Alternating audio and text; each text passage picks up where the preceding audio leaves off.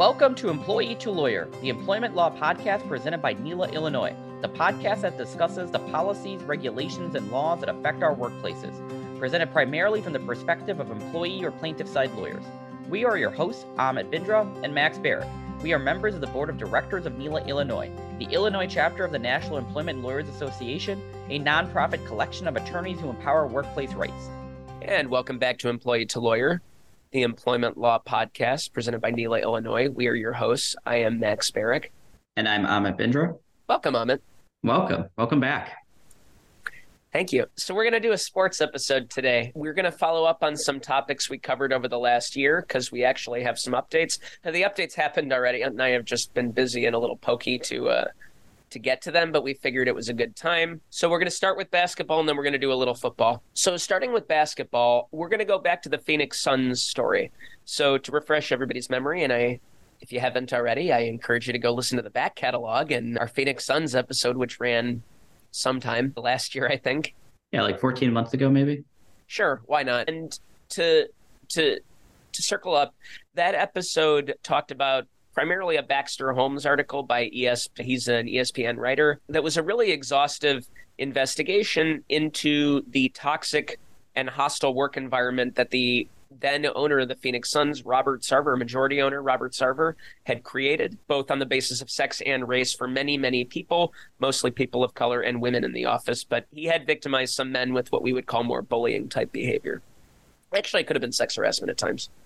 Yeah, bullying, sex harassment, and then also just straight up racism. Yeah, well, that yeah goes without saying. Okay, so just to kind of circle up on the timeline, because here's the update: he's been forced to sell the team. I mean, he's at least caved to pressure. I don't know that he was forced, but I'm sure there was some leaning going on.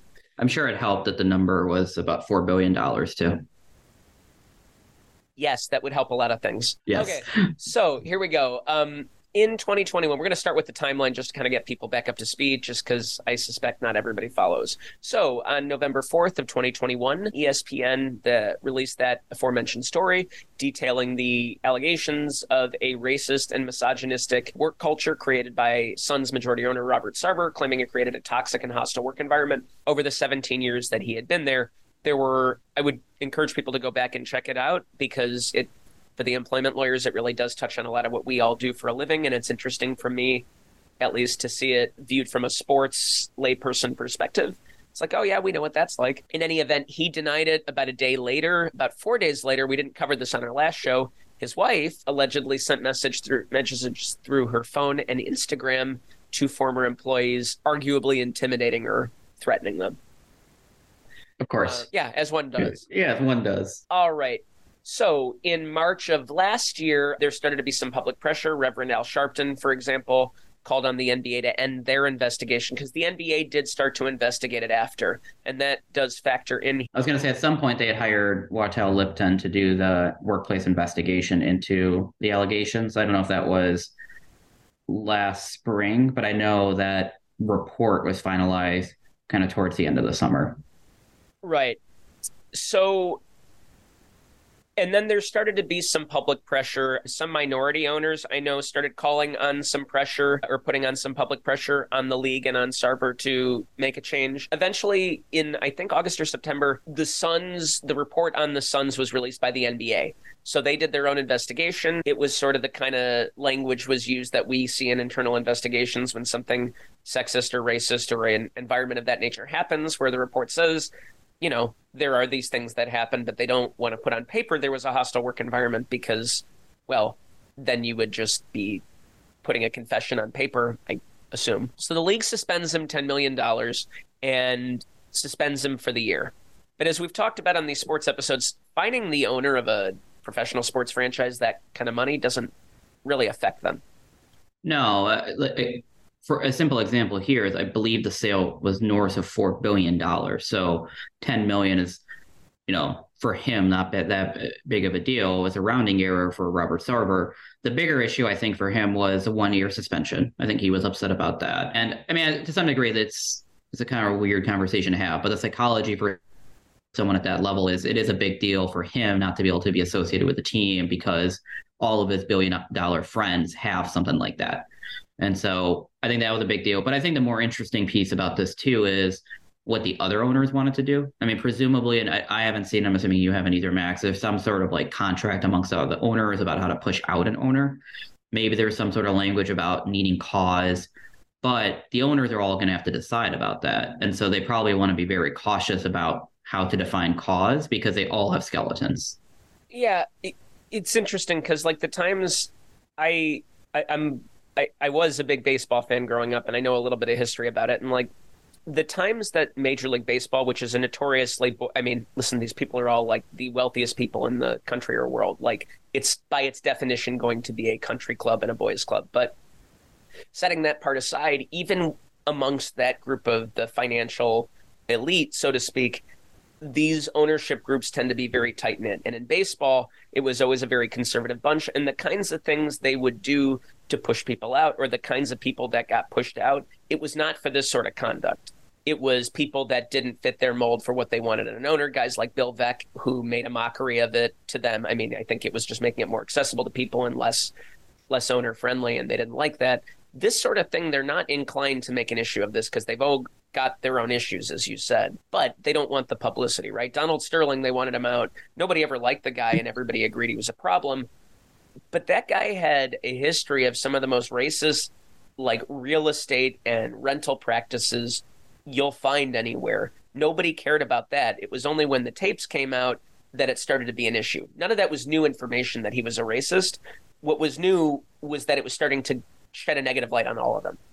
Exactly. And in that circumstance, there was another sale. So I think what happens or what will happen in these situations is I don't think they're going to force the owner out publicly. And we'll talk about this too in the commander situation. It will be more of a finding an investor to get them to sell the team behind the scenes. And the former owner, in this case, Robert Sarver, still gets a huge payday. So some sort of compromise. But they want to be careful, I think, because if they start saying anything is cause, then where are they going to be drawing the line? Yeah. And I mean, you know, remember Sterling had been offered deals like this too with the Clippers over the years. He just liked having a basketball team that he owned, and I'm yeah, whatever other uncomfortable element right. that gives to this too. Like it's about the prestige for these people. Yeah, there are 30 teams. And so if you're one of those 30, that puts you in a different status group. And he owned a team in LA, Donald Sterling did. So I'm sure that made him very popular in a very major city. So there's a lot of other factors that go into it. There's a lot of unfortunately or fortunately, depending on your politics, billionaires, but there are not that many people who own a basketball team.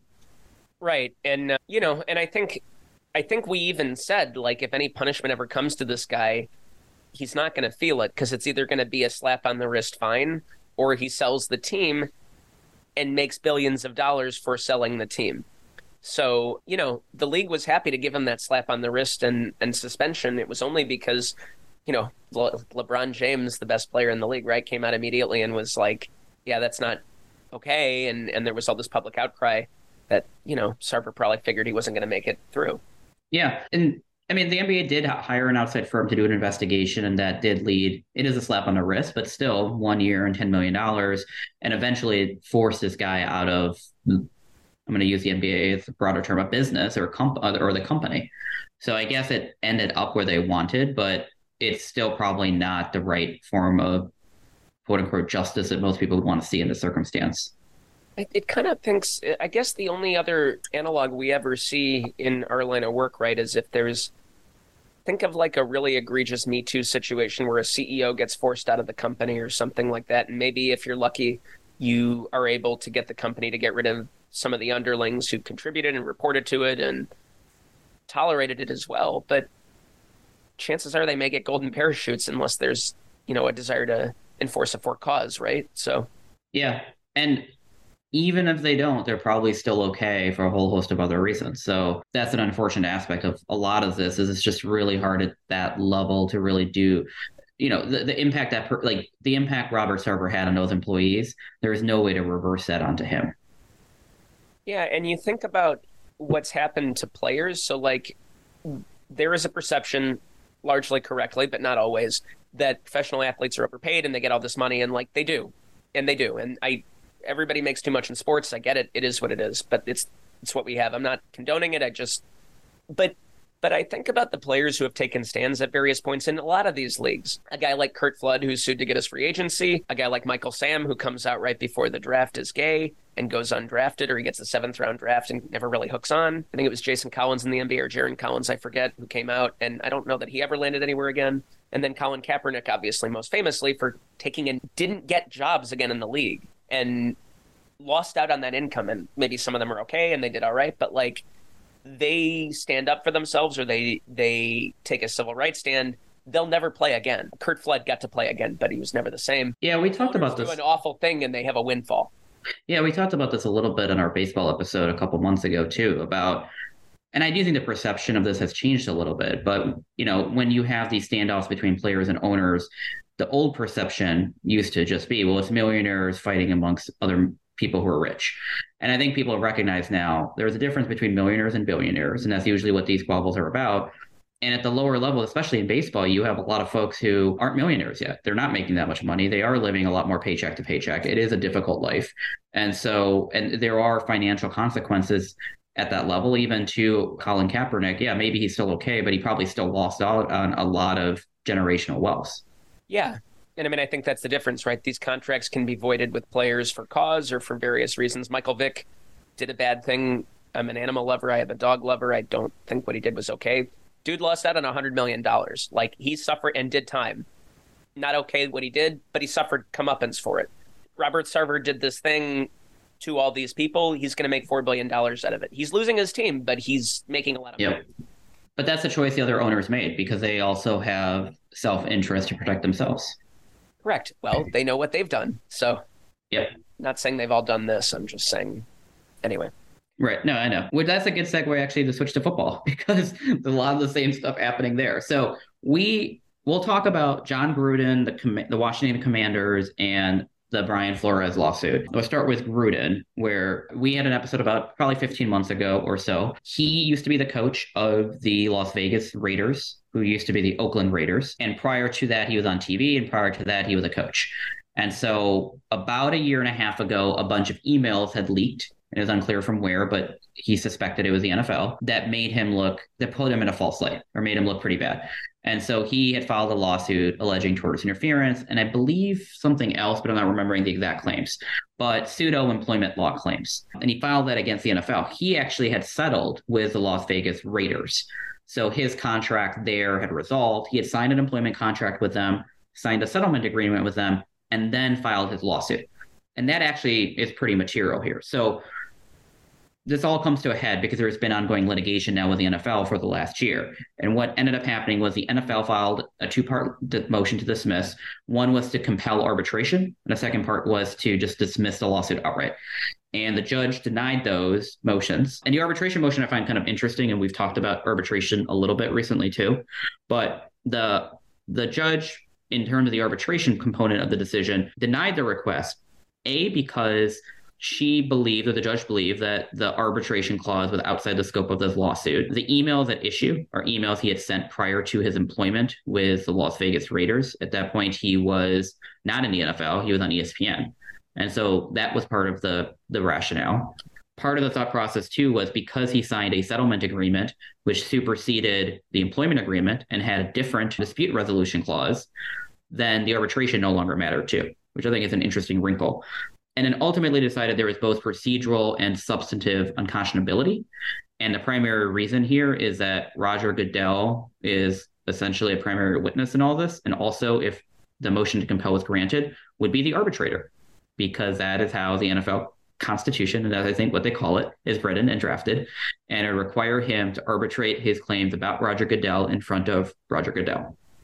So it's funny because unconscionability is such a so uncommonly one argument. It is your Hail Mary argument of like, I, all I've got is this contract sucks and is so unfair, either procedurally or on its, you know, based on what it contains, that you cannot possibly enforce it. And it there's a reason it's your last resort, right? Because courts tend not to agree with you on that point. But this is ridiculous. I know. I mean, the judge was pretty polite about it, but the the statement from the transcript is quote i'm concerned with the commissioner having the sole power to determine any employee dispute I do find that the enforcement of the arbitration would be unconscionable both procedurally as well as substantive. And the arbitration provision does not cover former employees. So yeah, I mean it's it's a lot. It's also an interesting situation because it touches upon a lot of the stuff we do, but it also touches upon just like contract law. And here you have a situation of facts that occurred prior to entering into the employment agreement, and then you have a subsequent settlement agreement with clauses that supersede the employment agreement. So there's a whole host of different things kind of converging at the same time. But at a very basic level, yeah, I don't think the commissioner should be able to have sole power to determine all employee disputes. Well, it's like, yeah, I, I don't even know what analogy I'm going to draw. It's just ridiculous. Nowhere else in law would you see that. Oh, actually, I take it back. I'm going to go back to the old days of our show. One of the early episodes Mark DeBofsky did on some of his ERISA stuff. Oh, yeah. He talked about that district courts can remand the case back to the insurance company to review their own ridiculous decision. I mean, that I have to tell you, that doesn't feel that different here. No, I, I agree with you on that. The other thing that's I was uh, Max and I, you were talking about this prior to us recording. The attorneys on this case are very good attorneys too. So I'm sure there's going to be a lot more litigation to go because if this motion to compel is denied, it means they get into discovery, etc. I'm not sure the NFL really wants to get into that. So they are already appealing the decision. Now they tried to stay the state court matter. I believe the Nevada State Supreme Court denied that stay. So they're kind of on two tracks. But yeah, I mean, they're going to appeal, and it matters too, not just for this lawsuit, but all of their other lawsuits as well. Yeah, I don't, I don't really know who thought that was going to be a good idea to write that into the uh, dispute resolution process. That's especially in this context. I mean, in this context, it's a little bit different too because the commissioner is going to be pretty relevant, and so it makes it. I think generally it doesn't make as much sense, but it definitely does not make much sense here. I, I could see a commissioner trying to do that with players. I don't agree with it, but like I could see them being like, I get to. I mean, that was his reputation early on, right? Like right. when he took over for Paul Tagliabue, like my memory of him as a high schooler, sort of observing him at a distance, was this guy's not messing around. He suspends people for like everything. Like he was very heavy-handed early on. Well, and it it goes back to what we were talking about with the NFL or the NBA too. Sorry, where it's the owners decided to do this because they wanted the commissioner, who is really an agent of the owners, to have final say in all these issues. Right. Like it just, yeah, just yeah. No, I mean, and that is interesting. I suspect at a distance that's the kind of decision that leads to a quick settlement. In a case like this, like if you know Goodell is compromised and could potentially face some exposure. They just really don't want this becoming a matter of public record. This is the kind of case where once you lose this procedural issue, it, it goes away quick. I think that's probably right. I also would be worried about having a Nevada Supreme Court decision on this now. Maybe it doesn't matter too much because you're not going to have too many cases there, so the precedential value maybe isn't that important.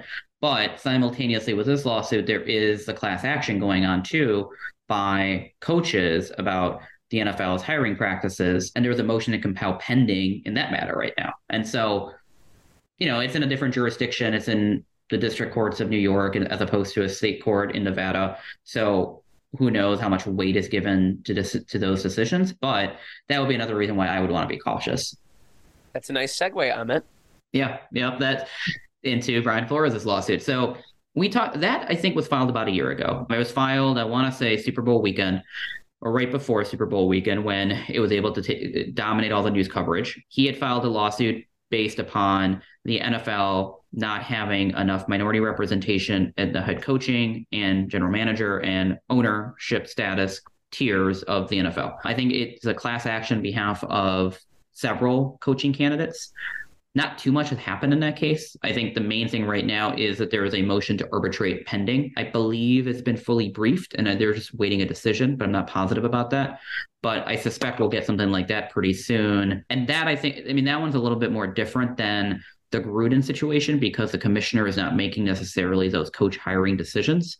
But at the same time, it has a lot of the same uneasiness to it. And so it'll be interesting to see how another court evaluates the NFL's dispute resolution clause. Yes, it will. That's it will. I mean, I still think that's a tough lawsuit to win, not because I don't think the hiring practices are racist. I think I think they're very racist. Yeah.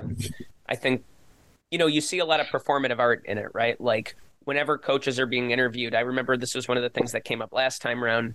Was like NFL teams were very busy tweeting out when they'd had these long day long interviews with black coaches and then immediately hiring Yeah. that guy like within a week. So it was like this it almost feels like in the deposition when they present your client with the like EEO statistics for the large company of look how many minorities we have working here. Look at how many women have manager title. It's like great. That doesn't change what you did. Yeah. I don't know. I mean, in thinking back to, you know, after the lawsuit was filed, and I don't remember if this was before or after we talked about it, a couple other coaches have signed on to it as well. So it's no longer just as a plaintiff, there are at least two more Yeah. uh, coaches. But the the circumstances are also different. Like like one of the coaches was somebody who was fired after one season, right? Like he did not necessarily get the same duration of time maybe to to get the team turned around versus the hiring practices that Brian Flores is talking about. But those are I don't know, they're the same and yet to me they're also very different situations and I think proving a class getting getting class certification on on hiring practices where they may fall on different ends of the spectrum, I feel like could be challenging. I think so too. I think there's gonna be another there's gonna be a bunch of procedural issues in terms of getting a class like that certified. Even if they get past the motion and compel arbitration stage, there's a lot of discovery problems. So it is a difficult lawsuit. Now at the same time, the NFL probably doesn't want to get into that discovery either. Well, the I mean, on on paper though, like it's really in a class case like that where the statistics do become your friend on the plaintiff side, right? Yep. Because it, you know, in a single plaintiff situation, you can use the stats, but I think it's tougher. I I'm I'm trying to be like a, a clip show of our of our past episodes today, but one of our very very early episodes, Catherine Simmons Gill's episode, where she talked about the the Vega versus Park District case about how there were the the statistics for the Park District Hispanic case were, and how there really weren't many in positions of authority. So in a single plaintiff case, sometimes it matters, but in a case like this, the statistics. I think would be plaintiff friendly, right? Like there just objectively are not many black coaches in the league. There, Yeah. are not, there just have never been. We talked about this too. I think when we did when we discussed the lawsuit initially, the way they pleaded and drafted the complaint was super persuasive, because they they just put the faces of all the coaches in the the, the complaint, and so you look through it, and then you just see a sea of white for coaches, general managers, owners, and I thought that was pretty powerful. And that's just now. Like that Yeah. doesn't even talk about how many years that's been the case for forever. You know, I don't like. I think of, and this is going to college, but so Deion Sanders just got hired. at Yeah, Colorado. Colorado. Is it okay? Is it University of Colorado? Yeah, it's University Okay. of Colorado. No, he's a Boulder man, Okay, and he came from an HBCU, Jackson. I think it was Jackson State. Yeah, But what's wild? I mean, a lot of it is wild about Deion and about this job, and I love Deion. He's he's one of my he's probably my second favorite athlete of all time. Third, I guess now. Were you one of those kids growing up who didn't root for a team? You just followed your favorite player? Like, No, I follow. So my teams have always been the Packers and the Bucks. They were like, you know, one, two. But I love Deion, Jordan, obviously. Like I have a Jordan poster in my office, and then Giannis now is definitely on that list. But that's the one, two, three, and four actually is Charles Woodson, I, I support that. One. Michigan shout out. Yeah, Thank you. But oh man, I lost my train of thought there. we're talking about Deion and Jackson oh, State. Oh yeah, yeah, yeah. So Colorado has now hired three consecutive black head coaches, and that's wild. Like, not that it shouldn't be a big deal. Right. It's great, but I, I don't know of that ever happening anywhere, like in a row. I it just yeah. anyway. So I, I, I guess there's progress in some places, but I don't know. I'm I'm hopeful this lawsuit goes somewhere. I'd like to see what the discovery can bear out. Yeah, I agree. And that's another good segue to talk about then the Washington Commanders. So history on the name, I don't know exactly know when it changed officially. So a couple years ago they were Washington, but with a name that a lot of folks found offensive. So then they just became the Washington football team. I kind of like that just from like a I did too. You guys don't get to have a name anymore after Yeah. had your name be for so many years. Also, I think I actually kind of like football team as a name, but whatever. And then they became the Washington Commanders. I know before this season, I don't know if officially when that happened, but in any event, they're the Washington Commanders now. And this kind of ties in to both the Gruden story and the Flores story because, and also the Sun story. There's now a congressional inquiry into kind of the work environment within the Washington football team over the last 10 to 15 years. Initially, about, I want to say a year and a half, two years ago, the NFL had conducted an investigation that investigation a lot of people criticized heavily because it didn't lead to anything and so congress got involved again there's actually also separately the u.s attorney in the eastern district of, of virginia is looking into financial improprieties and this actually was linked to the gruden story because i think some of the emails that got leaked were because of the investigation into the Washington Commanders. And so this is all intertwined. But this is another situation in which there's been a lot of very strong allegations of decades of sexual misconduct, a hostile work environment, and you have an owner who a lot of people don't want to be there, but the other NFL owners haven't pushed out yet. And it's unclear if they will. Yeah, the NFL owners are not not a the NBA owners. I think on balance look pretty great comparatively to this bunch because you know guys like Jerry Jones are in there who opposed desegregation in Arkansas back in the day. He's in one of those. Fam- he's in the background of one of those famous pictures. Of, yep, he is of African American black students trying to break through this line of white students to just get to school. He's back there yelling, like not on the yep. right side of it. So I, I don't know that I don't know that they're all in a rush to get rid of a guy like that because once again, what is going to blow back on them for it? Right. And so Dan Snyder, I don't think wants to sell. And I don't know what the age differential is between him and Sarver, but he's relatively young still. And I think his thought was to be able to keep this as a, you know, a lot of times these are family owned companies or businesses that get passed around. I think that's been kind of his thought process as well. So even though he could catch a pretty good check for selling the commanders, I really don't think he wants to. And it'll be interesting to see how the combination of a congressional inquiry, action by the U.S. attorney, et cetera, will influence the other owners to kind of push them out from behind the scenes. Kind of what was happened with both Sterling and with Sarver. Yeah, and I think the other thing too is like, do those things go away if you sell? Because if they don't, like, it's sort of they probably don't. Yeah. Well, it's sort of like with whistleblowing, right? Like if if an employer has an incentive to pay a whistleblower to go away as their lawyer, great, good for you. Unless you really want to blow the lid off of something and take it all the way, but if buying your client off doesn't do anything for them, what incentive is there to pay them to go away? If they're still screwed no matter what happens, or their problem is like there are too many holes in the dam, you can only plug it with so many fingers, you know, it, it doesn't yep. necessarily help you to sell. So maybe he figures he can write it out. He's got all the money in the world, and the consequences can't be that bad for a guy like that.